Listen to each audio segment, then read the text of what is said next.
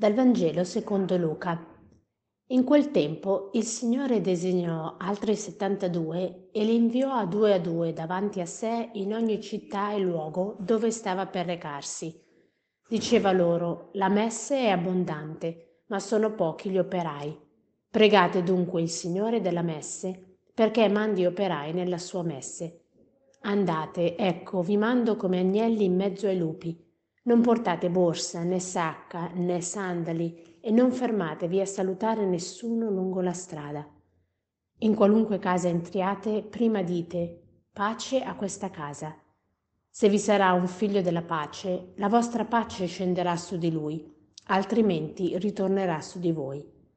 Restate in quella casa mangiando e bevendo di quello che hanno, perché chi lavora ha diritto alla sua ricompensa non passate da una casa all'altra. Quando entrerete in una città e vi accoglieranno, mangiate quello che vi sarà offerto, guarite i malati che si trovano e dite loro, è vicino a voi il regno di Dio. Ecco, torna a distanza di poco tempo eh, il Vangelo eh, dove eh, si invita eh, a pregare perché la messa è abbondante, ma sono pochi eh, gli operai.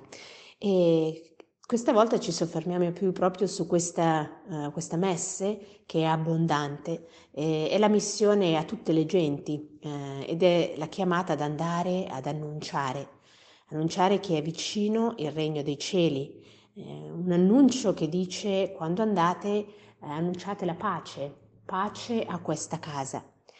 Diremmo che sono annunci positivi, eh, annunci belli. Chi non vorrebbe eh, ricevere un annuncio di pace? Chi non vorrebbe ricevere eh, questa pace? Però il Vangelo dice anche che eh, il Signore ci manda come agnelli in mezzo ai lupi. E questa sembra una prospettiva un po' più spaventosa, perché eh, l'agnello in mezzo ai lupi non pare avere molte eh, possibilità di, di sopravvivenza, eh, sarà sicuramente sbranato, ehm, divorato, ecco, non, non sembra una cosa così promettente e positiva.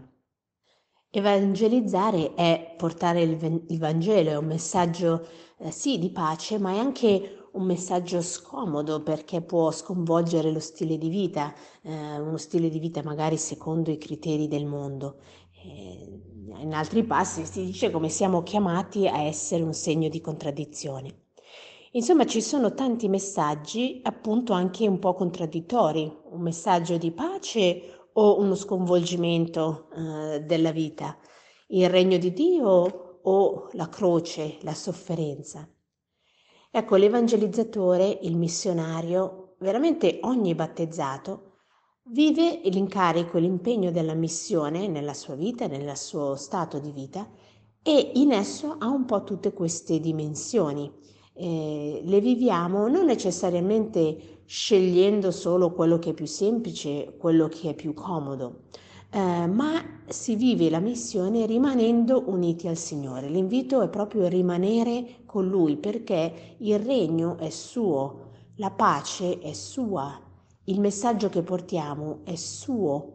Noi siamo solo degli strumenti, piccoli, imperfetti, limitati, ma sinceramente uniti a Lui. E proprio questa è la chiave. Nella misura in cui siamo uniti a Lui possiamo portare questo messaggio che è il suo, è Lui che passa, non noi. Noi siamo uno strumento, come dire un canale eh, di, del suo passaggio, ma non il messaggio in sé. Quindi in questo possiamo avere anche tanta eh, serenità e, e, tanto coraggio che quello che conta è per noi rimanere eh, uniti a Lui e Lui poi ci manda, ma viene con noi, è Lui eh, che è con noi. Ecco, oggi eh, mentre un po' tutto il mondo festeggia gli innamorati nella festa di San Valentino, eh, che è comunque anche un santo, ma ecco la, la, l'attenzione è proprio più alla celebrazione dell'amore, la Chiesa di per sé celebra la memoria dei santi Cirillo e Metodio, eh, due fratelli del, del IX secolo, eh, appartenenti più alla Chiesa eh, orientale, che sono stati mandati appunto in questa Chiesa orientale eh, come evangelizzatori. Di Cirillo sappiamo è famoso perché ha tentato addirittura e con successo di creare un nuovo alfabeto per tradurre proprio uh, la scrittura e, e, l'alfabeto cirillico è ancora, eh, ancora in vigore, ancora, uh, ancora, campa come si suol dire.